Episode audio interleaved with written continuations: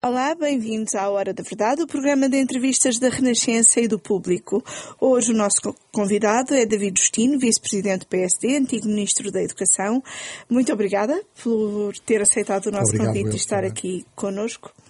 Na próxima semana vai decorrer aquilo que alguns já chamam o Congresso das Direitas, a Convenção do Movimento Europa e Liberdade, onde vão falar todos os líderes de partidos à direita e até participa um deputado do PS. É um primeiro passo público para uh, uma união das direitas, tendo em vista eleições futuras? Ou é só um encontro? Eu, sinceramente, eu, eu, nos dois passos anteriores, eu não, não assisti, não, não tive presente. Uh, apenas li algumas coisas que foram ditas uh, por lá. Uh, portanto, se for, não é o primeiro passo. Se for, já é o terceiro ou quarto passo. Não é? só que é um passo muito pequenininho. Não é? Eu, eu, eu, confesso que tenho sempre, até por causa, devido ao meu posicionamento ideológico, tenho sempre algumas reservas em relação a estas soluções frentistas. Eu que tenho alguma tradição de esquerda, que venho da esquerda, nunca concordei com o frentismo de esquerda. Agora, não, não, o facto de me ter tornado um pouco mais liberal, conservador e social-democrata não me permite deixar de contrariar ou pelo menos desvalorizar este frentismo de direita. E tenho reservas quer reservas de base ideológica, programática, quer reservas de base tática, de que seja muito vantajoso e pode explicar um bocadinho essas reservas? Por uma razão simples. Vamos lá ver uma coisa. Se nós uh, olharmos para os resultados das últimas eleições, é óbvio que mais do que a vitória do Partido Socialista, houve uma vitória da esquerda sobre a direita. E o problema é que a direita, para além disso, ou seja, à direita do PS, uh, tornou-se mais fragmentada com algumas alterações, nomeadamente com a queda do CDS, com alguma redução do PSD e com o aparecimento, no fundo, de, do Chega, do, da Iniciativa Liberal, uh, e por pouco não era também o Aliança. Portanto, há um fenómeno de fragmentação do espectro político à direita do CDS que não aconteceu à esquerda. Pelo contrário, a esquerda, há umas décadas atrás, resolve o problema de outra maneira. Ou seja, em vez de se desagregar, agregou-se. Agregou-se no bloco. E, portanto, agregou-se no bloco. No PC, eh, manteve aquela velha aliança, chamada Aliança Melancia, não é? que é a aliança com os verdes. Eh, e o PS, de alguma forma, incorporou muito daquilo que eram militantes isolados, de movimentos, etc., incorporou-os dentro da sua própria organização partidária. Ora bem, nós, nos últimos anos, à direita do PS, estamos a assistir a um movimento contrário. E isso, uh, quer dizer, quanto mais às vezes se fala na, na, frente esquerda, maior é a fragmentação. Por isso é que eu acho que há aqui uma frente espécie direita. de paradoxo, não é? É uma espécie de um paradoxo que leva que, que, que é o discurso uh, dito unitário, quando não corresponde a um discurso ideológico, não é? uma base ideológica dessa frente unitária, dificilmente ele pode ter, a não ser por defesa de interesses. E eu, sinceramente, para partidos que estão na oposição, aquilo que menos interessa neste momento é a defesa de interesses, é mais a afirmação ideológica. E o debate ideológico não tem acontecido tanto quanto eu entendo que seria necessário. À direita. À direita. Então qual deve ser a atitude do PSD em relação a esse frentismo ou, ou não, para atitude, combater esse frentismo da direita? A atitude do PSD deve ser, quer dizer, não o ignoramos, mas há que perceber uma coisa é um partido que tem um deputado como representação na Assembleia e o outro tem 70 e tal. A diferença está nisto. E, portanto, não pode haver situação de igualdade em termos de parcerias, ou em termos de entendimentos, ou em termos de conversas, entre grupos que têm um deputado e grupos que têm que é o maior grupo da oposição. E, portanto, uh, estamos nisto. Mas, Mas acha que o Congresso beneficia, de certa forma, o deputado André Ventura? É isso? Quando se fala, às vezes, no problema da normalização do Chega, o que o Congresso está a fazer, de alguma forma, é reconhecer o Chega como uma força política importante. E eu, sinceramente, para mim, o Chega é um deputado, mais nada. O senhor e... diz apresenta-se muito como um moderado e uma das coisas de que se tem falado é dessa normalização do Chega e o PSD tem sido acusado de combater, de promover essa normalização do Chega. O líder do Chega já disse que se quer reunir com o líder do PSD para discutir eh, alianças futuras. Não, ele queria reunir-se. Qual deve ser a resposta do PSD a essas vontades? ele queria reunir-se. Mas o PSD reúne-se com quem muito bem entender. E, portanto, relativamente a isso, nós já dissemos tudo aquilo que tínhamos para dizer. Tudo, tudo, tudo está dito. E não há razão objetiva, nem mudança significativa, que nos leve a pensar de forma diferente daquilo que pensávamos há um mês atrás ou há três meses atrás. Portanto, não vão discutir alianças com o Chega. No entanto, o Dr. Rui Rio, e de certa maneira, penso que também o, Dr., o professor David Justino, já admitiram que se o Chega mudar, se houver qualquer coisa que não sabemos o que é, que pode haver alianças, inclusive alianças para um apoio parlamentar, como aconteceu nos Açores, por exemplo. É geralmente invocado o caso Açores. O caso dos Açores é um caso específico, em condições muito específicas, nomeadamente após a governação do Partido Socialista durante 24 anos. Eu às vezes gosto de fazer uma espécie de um contrafactual. Não é? Quer dizer assim, então vamos admitir que nós não chegávamos a entendimento. E o Partido Socialista ia durar, para além dos 24, ia governar mais quatro, não sabe como e em condições. Porque, na verdade, a saída normal era haver novamente eleições. E, portanto, num caso destes, temos que ser racionais e, acima de tudo, temos que ser pragmáticos relativamente às condições com que. Porque há aquilo que é mais respeitável, não é o problema do Chega ou do PSD Sousa, ou seja, o que é mais respeitável é o primeiro sinal de há muitos anos de que a população dos Açores queria mudar de vida e queria mudar de governação. Este é um sinal que deve ser respeitado. E, portanto, o PSD não deve fechar nem os olhos, nem os ouvidos, não, não, não se pode fechar a uma realidade que é uma vontade de mudar.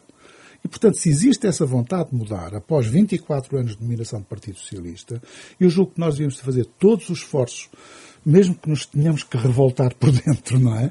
Para concretizar isso. Portanto, o PSD Açores eh, encetou esse tipo de acordo da parte do PSD Nacional. Aquilo que houve, meus senhores, vocês têm autonomia, nós não vamos obstaculizar nem levantar problemas, digamos, um entendimento sobre isso. E numas futuras legislativas o PSD vai revoltar-se para dentro, por dentro oh, oh, e Ana, aceitar? Eu não posso fazer isso. E aceitar razão, o Chega, por eu não exemplo? posso fazer isso porque, primeiro, eu não sei quando é que, vão haver, quando é que vai haver legislativas. Eu não sei qual vai ser a repartição das forças políticas. Uh, a única coisa que eu sei é que perante a existência de um deputado, que é aquilo que o Chega vale legitimamente, e pode representar muitos eleitores, mas para todos os efeitos tem um deputado, aquilo que eu tenho que dizer é que tem que fazer a aritmética necessária para isso. E, portanto, nós temos uma relação muito mais estreita, e quase natural, com o CDS-PP, será, digamos, o nosso principal aliado. Mas está a desaparecer o CDS. Não é? Pois, mas é o que dizem as sondagens. Eu, sinceramente, eu estou sempre na dúvida sobre o que é que a sondagem quer dizer. Também não sei, não sei qual vai ser o futuro do CDS no, próximo ano ou dois. Quer dizer, até chegarmos, uh, digamos que às, às eleições propriamente ditas, muita coisa vai mudar, seja elas quando for, sejam mais, mais próximas ou mais afastadas. E, portanto, há aqui um conjunto de pequenos fatores, não é? Até porque, quer dizer, eu, eu, continuo a pensar que nós não devemos ignorar aquela analogia da teoria do caos, não é? Que muitas vezes o bater de asas numa borboleta na China pode provocar um furacão nos Estados Unidos, não é? Uh, e eu continuo a pensar que às vezes há determinados fenómenos, há determinados acontecimentos que têm um efeito desagregador, desestruturante, que leva a que o próprio eleitorado entenda está na altura de mudar. Aquilo que as sondagens me dizem, independentemente dos resultados que elas apresentam, mas aquilo, a, a leitura que eu retiro é de que o, o eleitorado, maioritariamente, não está disponível nem para fazer crises políticas, nem para mudar de governo neste, neste quadro atual. Vamos ver, se o quadro mudar, qual vai ser a reação das e pessoas. E o que é que acha que é preciso, sobretudo ao PSD, fazer para trilhar um caminho que seja alternativa e para, que o, e para o qual o eleitorado queira mudar? Oh, oh, Eunice, uh, para nós, aquilo que está uh, na chamada. Nós temos dois instrumentos para nós que são os guias. Um é o programa eleitoral de 2019. O outro é a moção de estratégia que foi aprovada no último Congresso. E é isso que nos obriga a seguir e nos termos em que está explícito. E aquilo que nós dizemos é que, após as autárquicas de 2021, o PS é que tem que estar disponível e preparado para assumir o poder e para assumir a governação. Quando? Não sei. Aquilo que temos é, depois das autárquicas, temos, o nosso objetivo é reunir as condições, os contributos, as ideias, as propostas, todos aqueles que andamos a fazer ao longo deste tempo todo, para estarmos, é, estar lá explícitos, estarmos preparados para. Agora, se o eleitorado quer ou não quer dar-nos essa confiança, é um desafio para nós e é um desafio para o eleitorado, como é natural. Depois há uma coisa aqui, eh, e aproveito, eventualmente, com certeza vamos lá, é o problema das sondagens. Uma coisa, quer dizer, e tem que se ter muito cuidado com isto, às vezes dizem, ah, eles não, não confiam, quando as, as sondagens não lhes são favoráveis, eles negam. O doutor Rui Rio faz uns comentários no Twitter, Pronto, com algumas mas, mas com piadas. Razão. Quer dizer, eu, eu trabalho precisamente há muitos anos na área dos inquéritos sociológicos, das sondagens, das amostras, etc. E, portanto, sei como é que estas coisas se fazem. Agora, há uma coisa que eu não posso, uh, digamos, ignorar. Nas últimas três semanas, se não estou em foram publicadas quatro sondagens se nós formos ver qual é as estimativas para o PS, para o Bloco de Esquerda, não variam muito de sondagem para sondagem. Onde é que elas variam? No PSD. É no PSD que há a grande divergência. E a que é que atribui isso? Não sei, mas vamos, só, só, só estou a constatar isso. A sondagem uh, do público, uh, que é do CESOP, da Católica, Sim, da Católica. dá-nos 28%. A sondagem do ISCTE e do Expresso dá-nos 29%. A sondagem uh, da Aximage, que eu contesto fortemente, até por causa do problema da transformação de abstencionistas em votos, uhum. na, dizer, o, o, PS, o PS vai buscar cerca de 48% à abstenção. Já pensaram nisto? Que é muito duvidoso. É, é muito duvidoso, não é? E, portanto, isso cheira-me arranjinho, desculpem-me lá o termo, mas é tão simples quanto isto. E depois aparece a última, não é? Mas quase todos os períodos de trabalho de campo são períodos muito próximos. Da Intercampos, que nos dá 21,7. Como é que se explica isto? Quer dizer, umas dão-nos 29, outras dão-nos 21,7. Quer dizer, não sei como é, como é que isto é feito. Portanto, Mas acha que é, é feito com um objetivo? Não, o Dr. Rui Rio já tem insinuado que servem ao PS isso, as sondagens. Eu gosto de falar quando tenho provas e quando tenho indícios suficientemente fortes para poder falar. Se não os tenho, melhor estar calado. Agora, tecnicamente, eh, algumas destas sondagens têm problemas. Nomeadamente com o problema da distribuição de votos brancos nulos e abstenção. Não é? Eh, porque é que o PS é sempre beneficiado com a redistribuição da abstenção? Porque não teria a votação que tem à volta de 37, 38%, se não fosse isso. Uhum. E, portanto, eu permito-me duvidar da razoabilidade. É claro que há duas instituições porque eu tenho maior respeito. Quer, quer o CESOP, quer uh, parte do ISCTE uh, e do ICS. Que conheço as pessoas que os fazem e, portanto, tenho alguma, enfim, algum, dou-lhes algum crédito. Mas o problema que está aqui é saber quais são. Não é que se tira, porque quer dizer, é interessante porque é assim, quando o PS tem uma pequena o PSD tem uma pequena quebra, os títulos da comunicação social é PSD desceu, ou bateu no fundo, ou seja no que for. Se o PS sobe, ninguém diz nada. Portanto, também depois há, há aqui aquele o estigma da andota picante, não é? Que é dizer a andota picante nunca diz as geneiras porque a maldade está em quem ouve, não é? Aqui é a mesma coisa, quer dizer, o mal nunca está nas sondagens, está em quem as lê. É? O Dr. Paulo Portas, que conhece muito bem o mundo das sondagens e o mundo da política, há uns anos defendia que não deviam ser publicadas sondagens em alturas uh, eleitorais. Acha que deve haver algum tipo de não, nova regulamentação das sondagens? Eu acho que não. Acho que as sondagens são úteis para identificar tendências, são úteis para identificar problemas eh, e, portanto, eh, quer dizer, alguém que é professor num departamento de Sociologia, estar a duvidar das sondagens era duvidar de si próprio, não é? E, portanto, agora, o problema não está nas sondagens, também está em alguns aspectos técnicos das sondagens. Está fundamentalmente na forma como as lemos. Ou se é possível. Porque uma coisa, quando, quando nós temos um quadro em que temos que escolher qual é o governo que queremos para Portugal, temos um determinado tipo de comportamento em termos de manifestação da nossa intenção. Se não há eleições por perto, se não se prevê que haja uma. Qual é, a não ser que haja uma contestação muito grande, é natural que as pessoas mantenham naquilo que está. E, portanto, se votaram Partido Socialista, continuam a votar Partido Socialista. Se votaram PSD, continuam a votar PSD. Quer dizer, uma parte desta estabilidade do PSD, que eu entendo que há estabilidade no PSD, tem em grande parte a ver com a fixação do seu eleitorado. Ou seja, mesmo algumas sondagens dão-nos precisamente este, esta capacidade de fixar o eleitorado. E, e as pessoas que votaram PSD são poucas aquelas que deixaram de votar. Oh, professor, permita-me só voltar um bocadinho atrás. O, o Sr. Professor disse que, hum, que, o Movimento Europa e Liberdade, portanto o famoso Congresso das Direitas, ao aceitar André Ventura como um dos pares, está a normalizar o Chega. E acha que Rui Rio... Sendo, não, eu, eu, eu não digo que estava a normalizar. Ou seja, utilizando aquilo que é o aferidor da normalização, aparentemente está. E, portanto, quer dizer, eu só não sei porque é que não convido o PNR também. Já agora também era bem-vindo, pelos vistos, não é? Então acha mal que Rui Rio participe também? Não, não acho nada mal. É uma decisão que lhe cabe a ele como pessoa, como indivíduo, mas também como presidente do partido. E, portanto, houve boa vontade, quer dos organizadores, quer da parte do Touro Rio, em poder participar. E, portanto, é mais uma manifestação de boa vontade do próprio presidente do PSD do que propriamente, digamos, uma posição radical ou de manutenção da posição do PSD. Ele, nos dois primeiros, se não estou em erro, não participou, não participou. e entendeu que agora sim, porque também tinham alargado o leque para outros setores que até aqui não estavam representados. Mas alargaram demais, na sua opinião? Não sei. Eventualmente, se calhar alargaram demais, quer mais para a esquerda, quer mais para a direita, não sei. Mas enfim. E... Mas de, o Dr. Rio aí sente-se muito mais confortável, por estar a dire... melhor rodeado, como é natural. Por é? estar, o seu Dr. Rio sente-se mais confortável por estar lá um deputado do PS e mais um outro militante do PS não, também? Não só, Ou não dois só. militantes, o, não só, mesmo, o Henrique mesmo, Neto e sim. Álvaro um, e o uh, Luís Amado. O Álvaro Beleza também do, da SEDES, uh, uh, que é, é militante do Partido Socialista.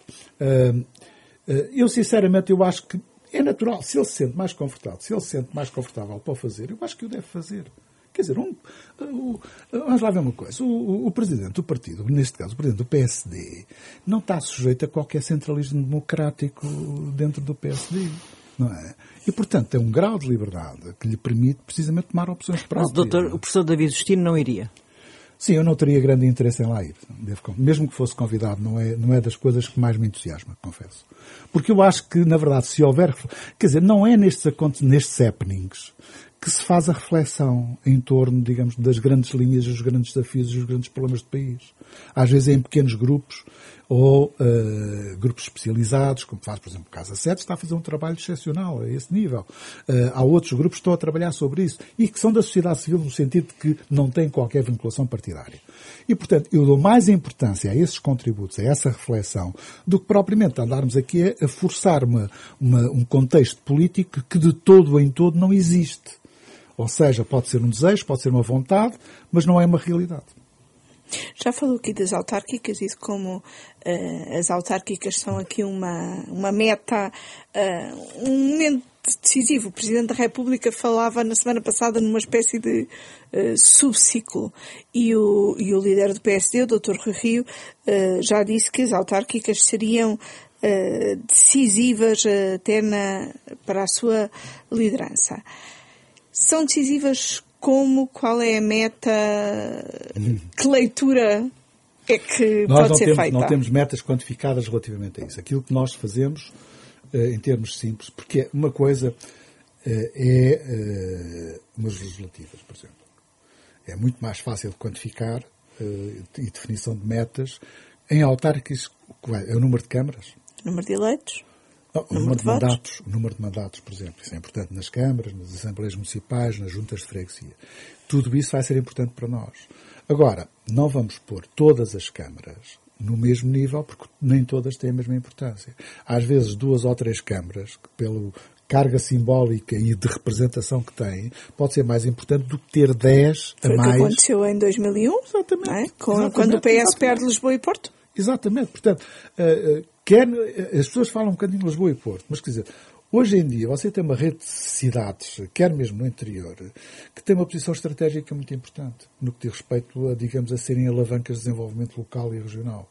E, portanto, é isso é que é importante. Porque, como dizer, por exemplo? A nossa preocupação como partido não pode ser só ocupar e ganhar lugares.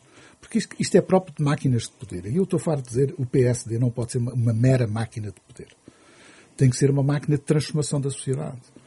E, quer dizer, a partir da altura em que, à semelhança daquilo que faz neste momento o Partido Socialista, que é uma máquina de poder, uh, se o PSD se transformar nessa máquina de poder, sem ter as ideias, sem ter os projetos, sem ter os desafios que a própria sociedade exige, eu, eu deixo-me sentir retratado no partido, quer dizer, passa à clandestinidade, ou então passo para, digamos, uma situação de subalternidade que não me interessa. Porque o poder só tem sentido não para ser ocupado, mas para ser um instrumento de mudança da sociedade. Para melhoria daquilo forma, que são as coisas. Não pode ser de outra maneira. Mas o Dr. Rio... Agora, voltando às autárquicas. Voltando Sim. ao caso das autárquicas. No caso das autárquicas, nós não temos uma meta quantificada, porque temos várias combinatórias. E, portanto, agora tem que haver uma leitura política credível na noite das eleições sobre aquilo que ganhamos e aquilo que não conseguimos ganhar. Não é? E tanto quanto possível, isso é uma coisa, uma garantia que eu tenho da parte do Dr. Rio, é que é uma pessoa, mas, mas, mas retintamente honesta. Quer dizer, e portanto, não, não, não esperem dele que vá enfabular ou que vá dizer que também ganhou as eleições. que teve mais 20 mandatos. Não dá, não vale. Mas acha que perder Lisboa, Porto e Coimbra ditaria o afastamento do Dr. Rio? Ouviu, não sei, depende do resto, oh Ana. Uh, depende do resto. Depende do resto. Quer dizer, nós nem vamos pronunciar muito sobre esses cenários alternativos, porque as variáveis são tantas uh, que, enfim, quer dizer, não, se calhar uma Câmara ou duas, até pela contestação que possa ter tido, etc., pode ser, ter um peso simbólico tão importante, ou um peso estratégico tão importante que para nós vale a pena. Portanto, Uh, ouça, não, não, não estamos a querer fugir a um compromisso. Ou seja, no fundo, quando nos pedem quais são as metas, dizer qual é a vossa responsabilidade, até onde é que vocês vão, não é? Portanto, não estamos a fugir a essa responsabilidade de definir uma meta. Agora, reconhecemos é que a leitura política que se faz de qualquer meta que possa ser construída é sempre uma leitura política que tem que ter em conta o próprio momento. Agora, nós estamos com expectativas muito razoáveis de que vamos conseguir boas vitórias em vários sítios e quer nas grandes, quer nas pequenas câmaras.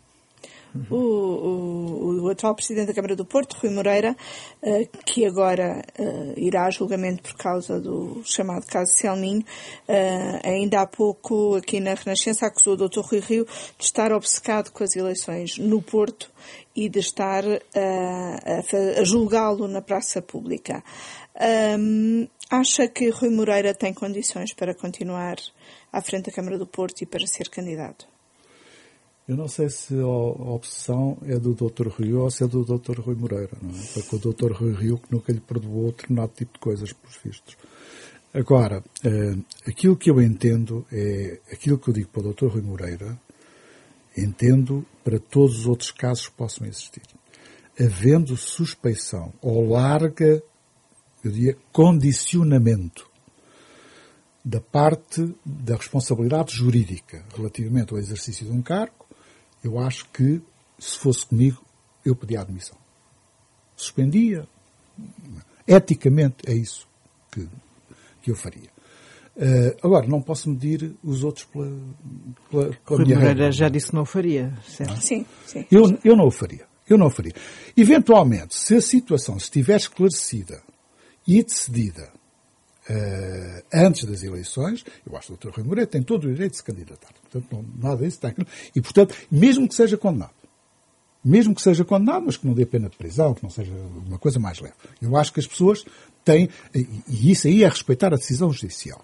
Uh, recentemente, ainda uh, em abril, o Presidente da, da Assembleia da República, o Dr. Ferro Rodrigues, defendeu que o Governo devia falar com todos, inclusive uh, com, o, com o PSD, devia falar com a esquerda, mas também com o PSD.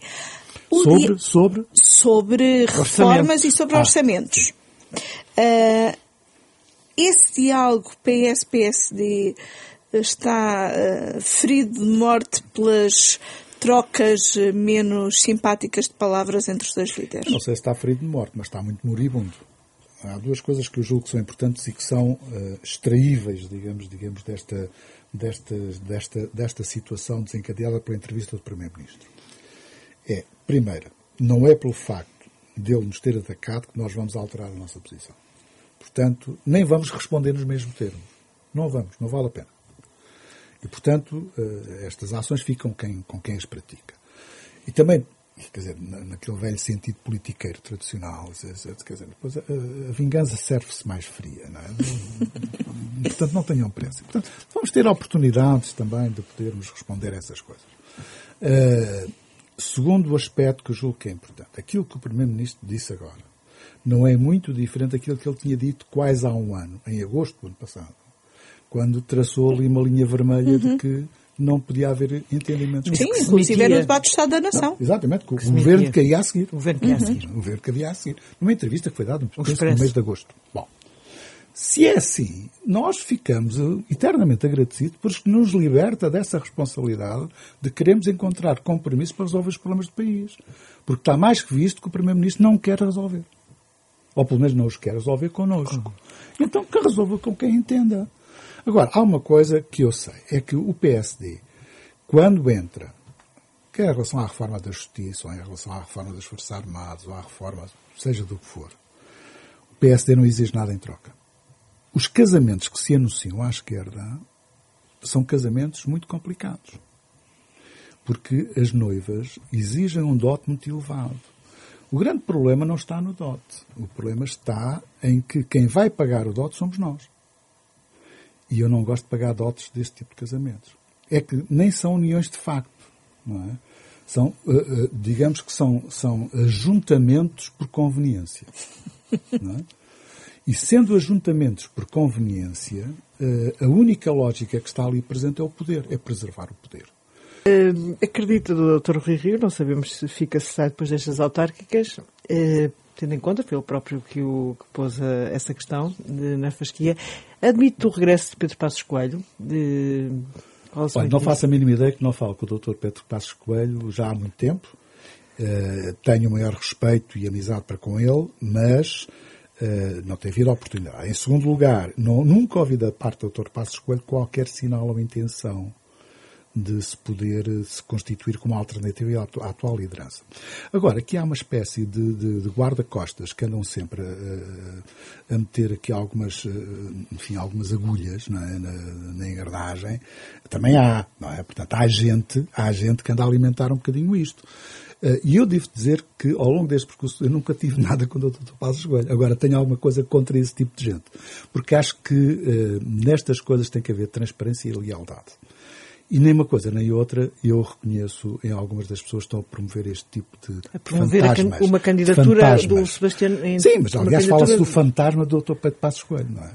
E eu, sinceramente, quer dizer, o Ghostbusters, não é? Quer dizer, já tinha que arranjar para aqui uma, uma, uma fórmula mais, mais simpática de resolver este problema. Agora, há uma coisa que é assim, não é pelo facto de o Dr. Passos Coelho se disponibilizar ou não disponibilizar a candidatar à liderança do PSD que o Dr. Rio vai tomar a sua posição. Daquilo que eu conheço dele, não é isso que conta. Não é isso que conta. Aquilo que conta é saber.